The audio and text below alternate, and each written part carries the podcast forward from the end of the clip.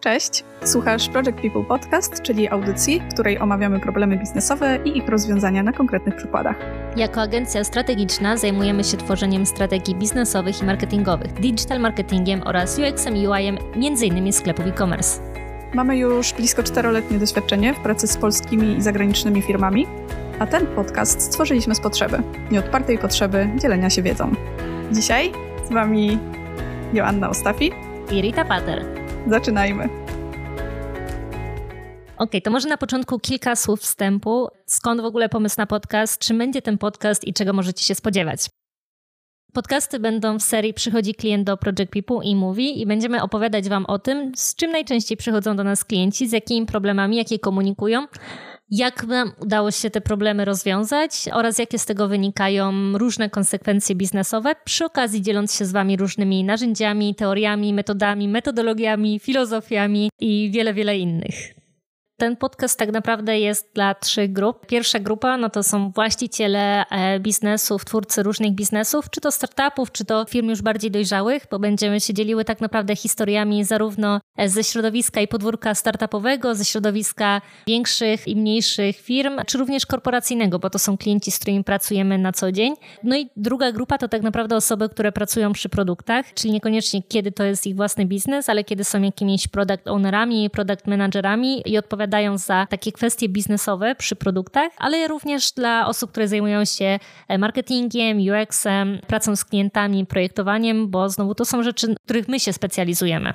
Pierwsza rozmowa będzie zainspirowana naszą rozmową z Ritą po ostatnim projekcie, który miałyśmy kilka tygodni temu gdzie e, pracowałyśmy z klientem nad e, zdefiniowaniem grupy docelowej w firmie, która no już trochę lat jest na rynku, więc tak naprawdę tej wiedzy o swoich grupach docelowych, o klientach też miała sporo i sporo tych pivotów, czyli takich zmian w modelu biznesowym też przeżyła, więc mieliśmy dużo materiału do, do analizy.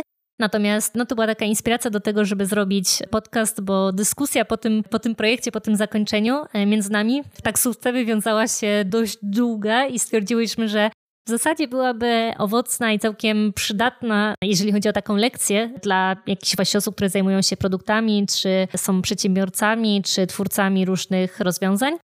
Więc dzisiejszy odcinek będzie o takim kliencie, który przychodzi do nas i mówi: Mam 30 kilka grup docelowych, co zrobić, na której się skupić. W momencie, kiedy zaczynamy nasz projekt z, naszym, z naszymi nowymi klientami. Zawsze zaczynamy go od warsztatu kick-offowego, czyli takiego warsztatu, na którym chcemy dowiedzieć się, jaki jest w ogóle kontekst tego biznesu, kontekst e, problemu, jakieś wyzwania stojące przed biznesem. Często zdarza się, że w momencie, kiedy pytamy się o grupę docelową danego mm, jakiegoś produktu, za którym stoi ten biznes, okazuje się, że słyszymy, ten produkt jest dla wszystkich. Tak jak wspomniałaś, Rita, myślę, że ciekawe jest to, że nasza dyskusja, zresztą jak ten pomysł na ten podcast, wiązało się po naszej rozmowie, po ostatnim warsztacie, gdzie rozmawialiśmy z klientem na temat tego, jaka jest nasza propozycja co do grupy docelowej i jak z 33 grup zejść do jednej tak naprawdę na początek, ale zrobić ją dobrze, mocno wyeksplorować i zgłębić tak naprawdę. No i e, nasza refleksja wtedy była w zasadzie taka, że to nie jest odosobniony przypadek, że mamy często klientów, często mamy do czynienia w projektach, tym, że wydaje nam się, że w momencie, jak mamy więcej grup docelowych, no to nasz rynek jest większy, nasz produkt będzie więcej zarabiał, bo przecież może trafić do większej liczby osób. No natomiast takie nasze mocne zalecenie i coś, z czym za każdym razem gdzieś tam trochę trzeba walczyć, no to jest jednak to, że warto zawężać, nie? Zwłaszcza na początku, jak jesteśmy, to łatwiej jest targetować reklamy, komunikaty, produkt do specyficznej grupy docelowej, niż tak naprawdę próbować do 5, 10, 15 czy 30 prawie. Nie? To jest jakby ogromne, ogromne budżety są potrzebne, a nie wszyscy są drugą Coca-Colą. No, dokładnie. Ale ja, ja potrafię zrozumieć tych e, przedsiębiorców, powiem ci, bo właściwie tak na chłopski rozum można by powiedzieć, że skoro e, robimy produkt dla wszystkich, to znaczy, że ta nasza grupa docelowa będzie największa. Gdzie tutaj jest myk? No nie? I dlaczego, dlaczego chcecie zmniejszyć naszą grupę docelową? Przecież kurczę, jeżeli tak strasznie doprecyzujemy sobie naszą grupę docelową, to będzie, nie wiem, zostanie 20 potencjalnych klientów i, i kurczę, no, nasz biznes tego nie wytrzyma. Co my wtedy robimy? Jaki jest twój argument na to? Ja zazwyczaj to obrazuję to taką sytuacją o tym, że mamy milion No i możemy wy wydać milion na reklamę lub zbudowanie produktu dla jednej konkretnej grupy docelowej. Na przykład weźmiemy sobie wiem, kobiety w ciąży e, i zbudowanie produktu dla nich. Albo możemy w dalszym ciągu mieć milion, bo budżet nam się nie zmienia i czas nam się też zazwyczaj nie zmienia. Próbować nasz produkt stargetować do 20 grup docelowych. No to wtedy wiadomo, że jakby ten komunikat, który dotrze do tej grupy, będzie podzielony przez 20. No i pytanie, który będzie bardziej skuteczny. Nie? Więc jakby to jest coś takiego, co ja zawsze zaczynam od tego rozmowę z z klientami. To jest taki pierwszy argument, który powiedzmy otwiera dyskusję. Czasem przekonuje, czasem tylko otwiera dyskusję, natomiast no, to już jest coś takiego, co mocno obrazuje. W sensie ja po prostu zawsze przekładam to na liczby, bo i czas jest ograniczony, i budżet jest ograniczony, więc to są takie rzeczy, które łatwo sobie wyobrazić. No i to też jest zazwyczaj mocny argument, jeżeli rozmawiasz z jakimiś właścicielami biznesu, czy z osobami odpowiedzialnymi za tą sferę biznesową i jakby te dwie, te dwa czynniki zazwyczaj też mocno ich ograniczają. Nie? Ja używam też takiego argumentu związanego z trochę też to, z marketingiem i komunikacją właśnie zewnętrzną, no nie? W, w momencie, kiedy masz na przykład, nie wiem, jedną czy dwie grupy docelowe, to o wiele łatwiej jest ci precyzyjny komunikat skonstruować. E, komunikat, który będzie trafiał do dokładnie tych osób, do których chcesz, a w momencie, kiedy masz, nie wiem, 30 tych grup docelowych, to jest taka ekstremalna sytuacja, to ten komunikat będzie po pierwsze rozproszony. Jest wielkie prawdopodobieństwo, prawdopodobieństwo że no, nie trafisz do odpowiednich osób, które są w ogóle zainteresowane tym, e, tym produktem. No, w ogóle nie będziesz odpowiadać na jakiś problem, które te osoby mają który ten e, problem, który ma rozwiązywać twój produkt. No i kurczę, no to będzie strasznie dużo niewiadomych. No i to jest właśnie dla, e, jakby 20 razy więcej jakby pracy dla marketingu e, i też jedna dwudziesta skuteczności, powiedziałabym, jakby odwołując się też do twojego argumentu. 20, 20 razy więcej pracy, ale nie 20 razy większy budżet, nie? No właśnie, no właśnie. Więc trzeba to też wziąć pod uwagę. Ty to zawsze wyciągasz hajs na stół. Ale to jest bardzo dobry argument, absolutnie. Też w przypadku takiego klienta, którego mieliśmy właśnie niedawno po spotkaniu, z którym zaczęłyśmy dyskutować na ten temat, bo to jest strasznie trudne do przejścia, taka bariera, ja myślę. I właśnie użycie tych argumentów, żeby e, przedsiębiorca zrozumiał, dlaczego, dlaczego muszę zawężać tą grupę, jest super ważne. Bo to jest trochę odniesienie się do tego popularnego problemu w branży, z tego, z którego powiedzmy ludzie się śmieją, ale no jeżeli ktoś miał własny biznes albo pomysł na biznes, to na pewno wpadł też w tą pułapkę, że łatwo jest wymyślać kolejne grupy docelowe, którym chcemy rozwiązać jakiś problem, albo nasze rozwiązanie może, może być dedykowane dla nich. To jest taka pułapka, którą, w którą łatwo wpaść, nie? więc jakby to jest coś, co jest bardzo często spotykane tak, i trochę można się z tego śmiać i patrzeć na to trochę w krzywym zwierciadle, to pokazuje też podejście do, do biznesu. No natomiast no, łatwo w to wpaść, niezależnie od tego, jaką ma się świadomość, a wydaje mi się, że My trochę pracując z zewnątrz jako konsultanci i e, pomagając tak naprawdę w e, budowaniu tych biznesów, mm, no to też łatwiej nam jest zobaczyć to, że kurczę, to się nie spina, nie? że e, jakby potrzebujemy to spriorytetyzować, bo pójdziemy za szeroko i tak naprawdę nie będziemy wiedzieć, co zbudować. I dla mnie trochę to wybranie grupy docelowej, to zawężenie grupy docelowej, to jest powiązane mocno z, z tym, co naprawdę w całym życiu powinniśmy stosować, czyli z priorytetyzacją, nie? Czyli z tym, że okej, okay, jakby czas w naszym życiu jest ograniczony, budżet jest ograniczony, czas na projekt jest ograniczony, wszystko zawsze jest w jakiś sposób ograniczone. To jest w porządku. No tylko to nas zmusza do priorytetyzacji, do tego, co ma największy potencjał albo jest najważniejsze. No i podobnie jest w przypadku grupy docelowej. Nawet jak, i tutaj wracając do tego projektu, przy którym pracowałyśmy, fajnie, że jesteśmy w stanie wymyśleć 30 grup docelowych w naszym projekcie. Nawet jak jesteśmy w stanie wymyślić 10, 15, tu nie ma różnicy. Super, bo my to samo robimy przecież na każdych warsztatach kick-offowych z naszymi klientami, jak zaczynamy. Czyli my też przecież tak naprawdę siadamy, otwieramy sobie ten link Canvas, dyskutujemy z klientem i zastanawiamy się, ok, no to jakie te grupy docelowe możemy mieć i tych grup wymieniamy wiele. No, natomiast to, co jest naszym kolejnym działaniem zawsze, no to jest zastanowienie, ale która grupa to mogą być ci tak zwani early adopters, wcześniej użytkownicy, czyli to, która grupa ma największy potencjał, od której powinniśmy zacząć, bo nie da się robić, da się robić, ale nie jest to opłacalne dla trzech grup jednocześnie. Dla trzech, a co dopiero dla, dla więcej, no nie? To jest coś, co jest często spotykanym problemem, ale no my też go podnosimy, tylko podnosimy go celowo, no bo chodzi o to, żeby na początku poszerzyć sobie horyzont, żeby wybierać, bo też drugi błąd, którego nie warto popełniać, to znowu pójście zbyt wąsko i nie poszerzenie sobie tego na początku, nie? Czyli to jest tak, że wybranie sobie jednej grupy i nie zastanawianie się nawet nad innymi grupami też nie jest najlepszym wyjściem, przynajmniej tak z mojej perspektywy. dobrze jest sobie na początku jednak usiąść i zastanowić się, czy to warsztatowo ze swoimi wspólnikami, ze swoim zespołem, to już niezależnie, zastanowić się, ok, dla kogo my możemy się kierować, po to, żeby sobie poszerzyć perspektywę i znowu zawęzić, czyli wybrać tą, która jest dla nas najbardziej opłacalna. Nie? Mm, więc jakby też nie można iść od razu za wąsko. E, jestem mocną fanką podejścia takiego double diamond, czyli tego, żeby na początku rozszerzać, eksplorować dany temat, dowolny temat, w tym wypadku grupy docelowej, a później zawężać i wybrać to, na czym chcemy się skupić. Później znowu, jak już się skupimy na tym, no to możemy poszerzyć, wybierać kolejną grupę albo w jakiś sposób ją modyfikować i znowu zawężać, żeby się skupiać. Nie? Więc jakby to jest takie działanie, które mocno, mocno rekomenduję. Okej, okay, no to dobra, to wyobraźmy sobie, że mamy już takiego klienta, który jest już przekonany do tego, że dobra, muszę wybrać te kilka grup, ale dobra, no to wybior, wybiorę sobie te kilka grup, no i właściwie to co ja o tych grupach wiem? W jaki sposób ja mogę sobie to sprawdzić w ogóle? Czy ja powinienem to sprawdzać, czy ja to wystarczy, że na czuja?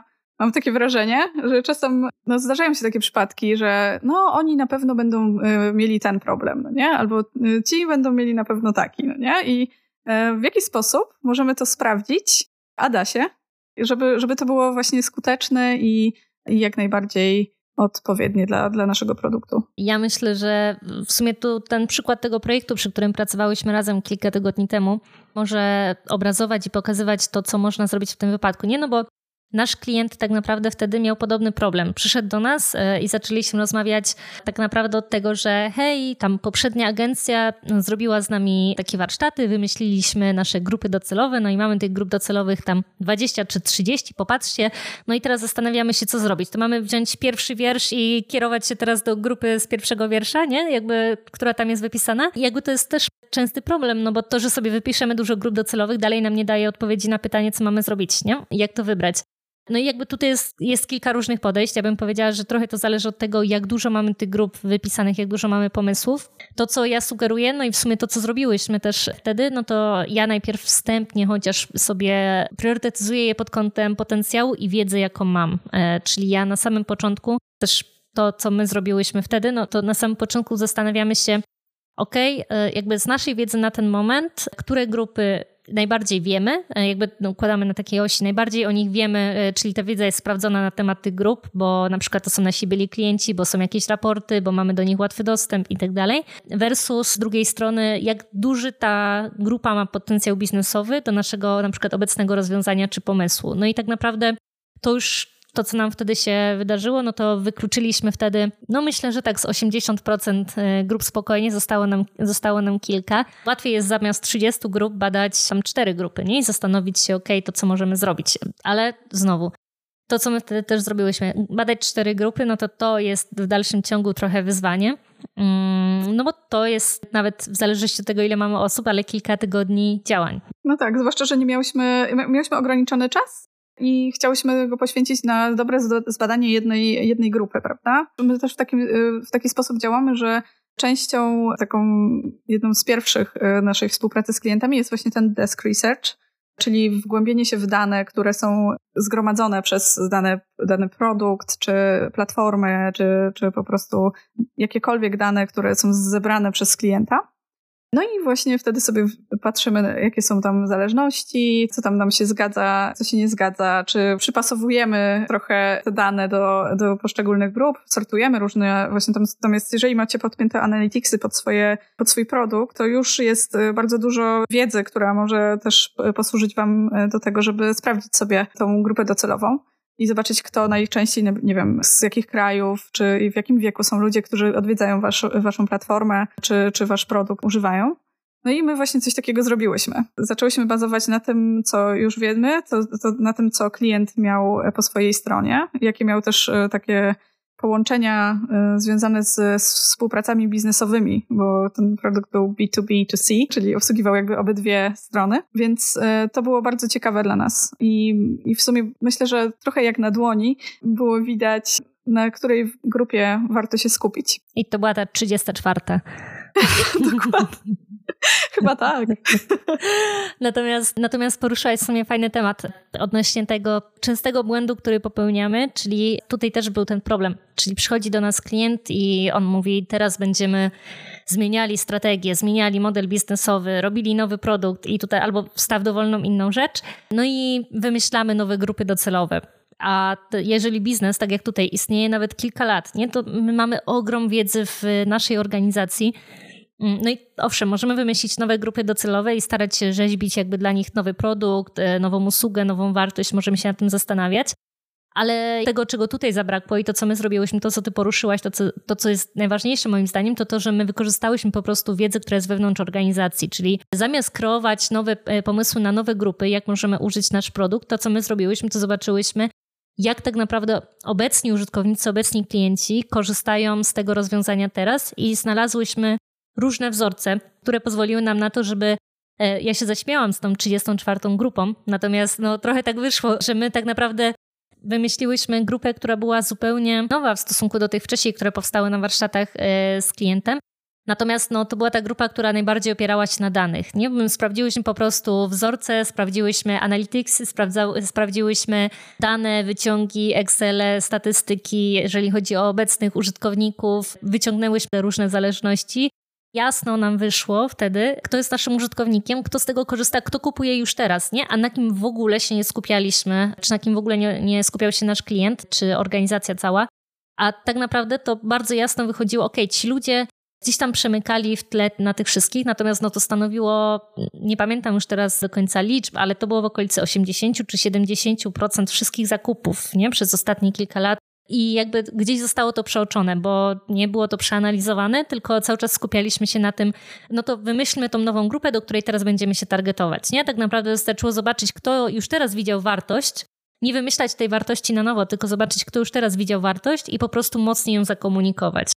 No właśnie, bo popatrz, sama wspomniałaś, że jakieś 80%, myślę, że 70-80% y, wszystkich użytkowników tej platformy to były właśnie te osoby, które zdefiniowałyśmy na, jakby mm, na podstawie danych. No to teraz myśląc o tej szerokiej grupie docelowej i zderzając ten argument, że no 20 osób będzie używać mojej, e, mojej platformy albo mojego produktu, jeżeli zawężę tę grupę, no to zobaczcie, jak to jest w ogóle niesamowite, że po prostu, no nie, nie mamy racji, myśląc, że nasz produkt jest dla wszystkich, bo nawet jeżeli my nie wybierzemy sobie tej grupy, no to ona sama sobie wybierze ten, ten nasz produkt, no nie? Tak, no ja jeszcze myślę, że tutaj ważnym argumentem jest to, że to nie jest kwestia, że zawężenie spowoduje, że my będziemy mieli mniej klientów ostatecznie, tylko to tak jakbyśmy się komunikowali do wszystkich osób, które lubią psy. No i to jest tak bardzo zróżnicowana i tak bardzo szeroka grupa, że robić portal po prostu dla osób, które lubią psy, no to super, trochę osób wejdzie i tak dalej, natomiast no to jest bardzo mało specyficzne, nie? Ale jak już sobie weźmiemy portal dla osób, które adoptowały psy ze schroniska i bardzo dbają o tą e, część taką, o behawiorystykę, o to, żeby te psy się mocniej zaadaptowały i ten portal będzie dostarczał informacji o tym, jak to robić i tak dalej. To to nam daje tak naprawdę bardzo wąską, bardzo konkretną grupę, ale też daje, e, daje nam możliwość dostarczenia lepszej wartości do tej grupy, bo konkretnie wiemy, kim ona jest. Nie? No i w przypadku tego naszego klienta też to, co wtedy tam się zadziało, no to jakby to była ta ważna rzecz, czyli to, że my zobaczyłyśmy już teraz tak naprawdę 80% waszych klientów to jest konkretnie ta grupa, nie? do której wy się w ogóle nie komunikujecie, tylko próbujecie iść szeroko a zaczniemy komunikować się do tej grupy, no to będziemy w stanie pod, podwoić, potroić wielkość tej grupy, nie? I jakby co się przełoży też na przychody, e, no i co się przyłoży na lepsze podejmowanie decyzji na przykład co do rozwoju produktu, bo będziemy konkretnie wiedzieli, to są ludzie, na których się skupiamy, więc najpierw bierzemy ich potrzeby do, do backlogu po to, żeby budować jakąś tam, budować jakąś listę rzeczy, listę nowych funkcjonalności, nie? Czy na przykład bierzemy ich po to, żeby budować strategie marketingowe, czy bierzemy ich po to, żeby model sprzedaży najpierw dla nich dopalić, czy konkretnych, e, czy kolejnych tam partnerów, nie? Więc jakby tutaj to się przekłada na wiele decyzji biznesowych. Absolutnie. Też jeszcze dochodzą takie rzeczy jak w momencie, kiedy mamy na przykład bardzo doprecyzowaną tę grupę, o wiele łatwiej jest dla nas tworzyć takie partnerstwa biznesowe z innymi, nie wiem, na przykład, nie wiem, związane z marketingiem, jakieś promocje nawzajem e, z innymi markami i absolutnie to jest e, wszystko możliwe do zrobienia. O wiele łatwiej jest sobie to wyobrazić nawet, no nie? Tak jak mówisz o tej behawiorystyce i pieskach, e, no to absolutnie już mi do głowy natychmiast przychodzą jakieś pomysły związane z, nie wiem, ze współpracami z właśnie trenerami, czy właśnie schroniskami choćby, no nie? Od strony takiej fundacyjnej, czy, czy podobne rzeczy, więc przekładając to na nasz produkt, w momencie, kiedy my będziemy sobie zawężać e, swoją grupę docelową, o wiele łatwiej będzie nam komunikować rzeczy, które też dla nich są ważne i będzie nam łatwiej je reklamować też ani niezręcznie na naszej e, platformie. A wiadomo, że z reklam są pieniądze dodatkowe jakieś, no nie? Więc jest tam możliwy jakiś passive income. Tak, więc jakbym miała tak podsumować ten projekt, który się zadział, tutaj opowiadałyśmy o tym, że zadziało się dużo rzeczy i że to był taki dość solidny projekt, w sensie tam było trochę analiz, było researchu całkiem sporo, bo zrobiłyśmy i wywiady, i ankiety, i przeanalizowałyśmy te wszystkie obecne informacje. Były warsztaty, dwa razy i spotkanie, więc tego było całkiem sporo. No a to były dwa sprinty, nie? To było dwa tygodnie. To, z czym do nas klient przyszedł, no to było, hej, potrzebujemy mieć jedną grupę docelową, na której się teraz skupimy. To jakby było naszym, e, naszym tym celem, który sobie wypracowaliśmy. I ważne dla nich było też, żeby to wszystko było oparte o dane, więc myślę, że dowiozłyśmy też świetnie, robiąc właśnie te dodatkowe wywiady, dodatkowe jakieś ankiety i tak dalej, więc poparłyśmy dodatkowo Oprócz tego, co już mieli, poparłyśmy to naszymi badania, badaniami e, podczas tych dwóch sprintów. To, czego zaczęliśmy, to tak naprawdę zostawiliśmy sobie na warsztacie i znowu trochę poszerzyliśmy kontekst, bo tak naprawdę my wypytałyśmy o wszystkie dotychczasowe próby, ale też o jakieś nowe potencjalne modele biznesowe, sprzedażowe, więc my sobie jeszcze kontekst poszerzyłyśmy. Natomiast no, to, co zrobiłyśmy w drugiej kolejności, to po prostu zaczęłyśmy go zawężać przez analizę danych, tak naprawdę zobaczyć, kto już teraz korzysta, kto jest jakby obecnie klientem, bo zamiast generować nowe grupy, no to najpierw wykorzystajmy na 100% te, które mamy w tej chwili, nie? Bo znowu trochę łatwiej jest wykorzystać klientów, wykorzystać potencjał, wykorzystać zasoby, które mamy już teraz wewnątrz organizacji, wewnątrz naszego biznesu, my przeanalizowałyśmy wtedy te informacje, no a później to co, to, co powiedziałaś, no to jeszcze ważne jest to, żeby kiedy już mamy te informacje i my pozyskałyśmy te informacje, ok, to są ci ludzie, oni ewidentnie kupują najwięcej, to to, co się wydarzyło wtedy, i to, o czym, co, co, co wspomniałeś z tymi wywiadami, no to my sobie postawiłyśmy wtedy pytanie, no okej, okay, wiemy o tym, że oni kupują najwięcej, ale dlaczego, nie? I jakby tutaj wchodzą wtedy te takie badania jakościowe, które wielu ludzi się boi, no bo wydaje się, że to jest takie duże, natomiast no, u nas cały projekt trwał dwa tygodnie, a te badania jakościowe też się pojawiły, bo, bo lepiej jest porozmawiać z trzema, pięcioma osobami, nawet gdy, gdybyście, mieli, gdybyście mieli okazję rozmawiać, niż e, nie porozmawiać z nikim, żeby zrozumieć, czemu ludzie podejmują takie, a nie inne decyzje. My z racji ograniczonego czasu, no to porozmawiałyśmy tam z kilkoma osobami, powiedzmy z pięcioma, ale uzupełniłyśmy to od razu też ankietą, po to, żeby właśnie trochę zrozumieć motywację, czyli zrozumieć skąd nam się wzięły te liczby w statystykach wcześniej, skąd nam się wzięły takie wzorce, więc e, zrozumieć, jakie motywacje się za tym kryją.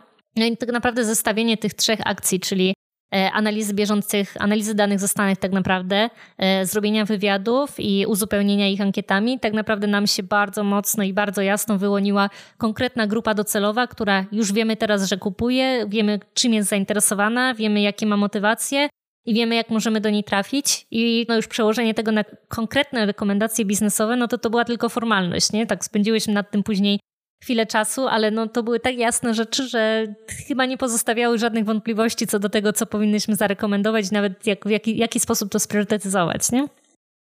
To, to, bardzo ważne, bo w momencie, kiedy zaczynamy badać tą naszą grupę i zaczynamy faktycznie rozmawiać z tymi ludźmi, zaczynamy widzieć, co jest dla nich ważne, co ma dla nich wartość, w jaki sposób my, naszym produktem, jesteśmy w stanie odpowiedzieć na, na te potrzeby i o wiele łatwiej wymyślić jakieś rekomendacje, jakieś właśnie rzeczy, akcje, kampanie reklamowe, nawet oparte o te potrzeby. Wreszcie zaczyna się to klaryfikować. Pomysł na biznes jest coraz bardziej jasny i, i faktycznie jakiś potwierdzony właśnie takim feedbackiem od, od osób, które są faktycznie naszymi odbiorcami. To jest myślę, że bardzo cenne, żeby robić te, te wywiady. Rita, to tak trochę przewrotnie cię zapytam. A powiedz mi, co najbardziej Cię zaskoczyło tak w tym projekcie? Jakbyś teraz miała z perspektywy czasu miesiąc czy dwa miesiące później powiedzieć, co Cię zaskoczyło najbardziej w procesie, albo jakie odkrycie było dla Ciebie takie przełomowe?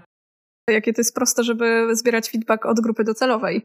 Badania grupy docelowej i w ogóle badania, wywiady, to może się strasznie skomplikowanie kojarzyć i, i to może brzmieć jak taka super bariera nie do przejścia, a tak naprawdę będąc przedsiębiorcą, jesteśmy w stanie zrobić to sami nawet. Znaczy to jest świetne, bo, bo właśnie w momencie, kiedy jesteśmy takim biznesem, nie wiem, załóżmy, zaczynamy, tam mamy parę lat już na rynku i tam chcielibyśmy dowiedzieć się, co myślą nasi ludzie, ale boimy się zapytać o ten feedback. Tak naprawdę w momencie, kiedy wyjdziemy do tych ludzi i zaczniemy z nimi rozmawiać, to jest świetny moment, kiedy przybliżamy się do tych, ludzi, do tych ludzi fizycznie też, bo w sumie zaczynamy z nimi rozmawiać face to face, czy nie wiem, słuchawka w słuchawkę telefonu, ale też właśnie jesteśmy w stanie dowiedzieć się, jakie są ich potrzeby, jakie są ich, jakie są ich wartości, co jest dla nich ważne, co jest ważne dla nich w naszym produkcie. I wtedy to jest super łatwo wyciągnąć wnioski i budować coraz to nowe, fajne rzeczy wokół naszego produktu, które będą absolutnie odpowiadały na ich potrzeby. E, jak ja bym miała powiedzieć, co mnie najbardziej zaskoczyło, i to trochę się wiąże z tym, co ty powiedziałaś, więc żeby nie powtarzać, to mnie zaskoczyło i to jest też taka lekcja, która wydaje mi się z tego mocno płynie, to, że jak często nie doceniamy danych, które mamy w organizacji, mm, jak często nie doceniamy tak naprawdę tych informacji, które albo musimy po prostu poddać jakiejś analizie, poszukać jakichś wzorców, albo są powiedzmy na wyciągnięcie ręki, czyli na przykład zrobienie ankiety z naszymi obecnymi klientami, czy porozmawianie z nimi i tak dalej. I czasem sobie sami utrudniamy, nie? I szukamy na przykład nowych grup docelowych, szukamy pomysłów, co możemy jeszcze zrobić, a nie wykorzystujemy tego, co mamy wewnątrz. No a to daje nam tak naprawdę niesamowitą ilość informacji, nie? Bo podobnie to było wtedy w tym projekcie, co wyszło, no ale też jak robiliśmy sobie wewnętrznie, wewnątrz firmowe analizy, no to też dużo takich rzeczy da się wyciągnąć i wydaje mi się całkiem fajnie na tym budować. No i wydaje mi się, że taka lekcja, jaka z tego płynie i taką, którą ja bym się chciała podzielić z naszymi słuchaczami, też jakbym miała to podsumować, jakby mieli wyciągnąć jedną rzecz, to, to co ja bym polecała, to zastanowić się, jakie mamy informacje wewnątrz organizacji, których jeszcze nie przeanalizowaliśmy i nie staraliśmy się wyciągnąć z nich wniosków, na przykład w pierwszej kolejności ja pewnie bym sugerowała zastanowić się nad, nad, naszymi klientami, czyli popatrzeć na to, kto w tej chwili kupił już nasz produkt, nie? Kto już w tej chwili jakby jest jego użytkownikiem, kogo to kupiło i dlaczego, nie? Po pierwsze jakby kim są te osoby, kim jest ta nasza grupa docelowa, kim jest persona, jakie oni mają najczęściej problemy, ale też jakie rzeczy od nas kupili, bo jeżeli oferujemy więcej niż jeden produkt, wystarczy, że oferujemy, mm, nie wiem, mamy aplikację abonamentową, to już mamy tak naprawdę dwa produkty z perspektywy użytkownika, bo to są po prostu dwa różne plany. Czy mamy produkty fizyczne w sklepie, to zastanówmy się, jacy ludzie na przykład kupują najczęściej jakie produkty. Jaka jest motywacja, no nie? Tak, i postarajmy się po prostu wyciągnąć jakieś konkretne informacje na tej podstawie. Nie? Jak, e, co możemy z tym zrobić? Na przykład może się okazać, że warto dopalić jakiś kanał marketingowy, może się okazać, że na przykład reklamujemy się w ogóle do klientów, których nie mamy, czyli tak naprawdę reklamujemy się przez rok, wydaje nam się, że mamy tych klientów, ale to jest jeden klient na 50, nie? Więc wykorzystajmy te informacje, które już teraz mamy. Pierwszej, w pierwszym rzucie o, o, klientach, którzy już coś od nas kupili, w drugim rzucie o klientach, którzy jeszcze od, którzy nie kupili od nas, a byli, nie? czyli tacy, którzy gdzieś tam podejmowaliśmy jakieś próby, żeby im coś sprzedać, ale się nie udało. No i też wyciągnijmy wnioski, jacy to byli klienci, co ich łączyło ze sobą. Może to jest jakaś konkretna branża, może wielkość klienta i tak dalej, bo tak naprawdę te dwie informacje dadzą nam ogromnie dużo dla naszego biznesu. To jest masa pomysłów, co zrobić dalej z tym. Może tutaj też fajny jest ten aspekt um, doboru zespołu do projektu. My jesteśmy bardzo podobne, ale też jesteśmy bardzo różne. Jeżeli chodzi, jesteśmy podobne, jeśli chodzi o te testy e, psychologiczne, więc charakterologicznie jesteśmy, ale myślę, że podejście i nasze tło różne, jakby spojrzenie dwóch osób z różnymi tłami jest cenne dla takiego właśnie projektu. Myślę, że będziemy mówić o tym też w kolejnym mm, podcaście. To jest takie bardzo linowe podejście, no nie? Żeby angażować ludzi z różnych właśnie, czy to działów, czy to z, różnymi, z różnym dorobkiem, jeśli chodzi o doświadczenie zawodowe, do budowania różnych projektów, ponieważ to przynosi dużo wartości. Tak, ja się z tym zgodzę, że jakby dobór do zespołu i tego, kto powinien być w zespole, to jest zdecydowanie duży temat, który poruszymy w kolejnym odcinku. Ja myślę, że na koniec możemy dodać tutaj taką sekcję bieżące ogłoszenia. Więc w tym miejscu chciałabym powiedzieć, że nasza Asia, która jest tutaj właśnie obecna, napisała świetny e-book. Asia, mogłabyś powiedzieć kilka słów o, o tym e-booku? Nie wiem, czy jest świetny, ale biorę to za rekomendację Rita od ciebie. Trochę podzieliliśmy się e, wiedzą naszą wewnętrzną w szczytnym celu. Napisaliśmy e-book. Ja uży, użyłam tu celowo liczby mnogiej, bo no, ja tam stworzyłam treść, natomiast cały zespół Project People był w to zaangażowany. Od strategii tego, w jaki sposób go opublikować, e, wypromować, jak go złożyć, złożenia tego e-booka, skontaktowanie się z różnymi osobami i tak więc to była masa pracy i wszyscy brali w tym udział. Natomiast sam e-book jest o prowadzeniu warsztatów zdalnych. Jest tam zarówno lista 25 narzędzi do pracy i współpracy zdalnej.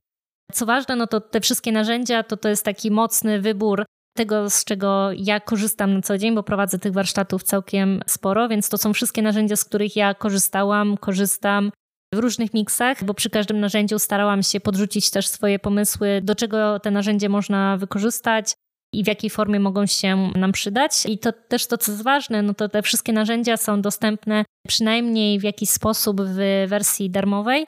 Taki, że możecie mm, skorzystać z tego chociaż raz, żeby wypróbować, czy to narzędzie jest faktycznie dla Was, czy nie. Więc e, jeżeli ktoś jeszcze się z tym nie zapoznawał albo nie miał okazji prowadzić, to polecam. Poza samą listą narzędzi możecie tam znaleźć trochę takich wskazówek, jak prowadzić, jak przygotować się do warsztatów zdalnych. No i ostatnia część, taki dodatek, dorzuciliśmy też scenariusz prowadzenia takich warsztatów startowych, kick-offowych z klientem w wersji zdalnej, krok po kroku, łącznie z tym, ile dany krok powinien zająć czasu, z przewidywaniami też e, co do przerwy i co do tego, jakie narzędzia w, w danym kroku warto byłoby użyć. Więc dużo wiedzy skompresowanej w jednym e-booku. No i co ważne, do końca kwietnia 50% przychodów z tego e-booka jest przeznaczonych na szpital uniwersytecki w Krakowie.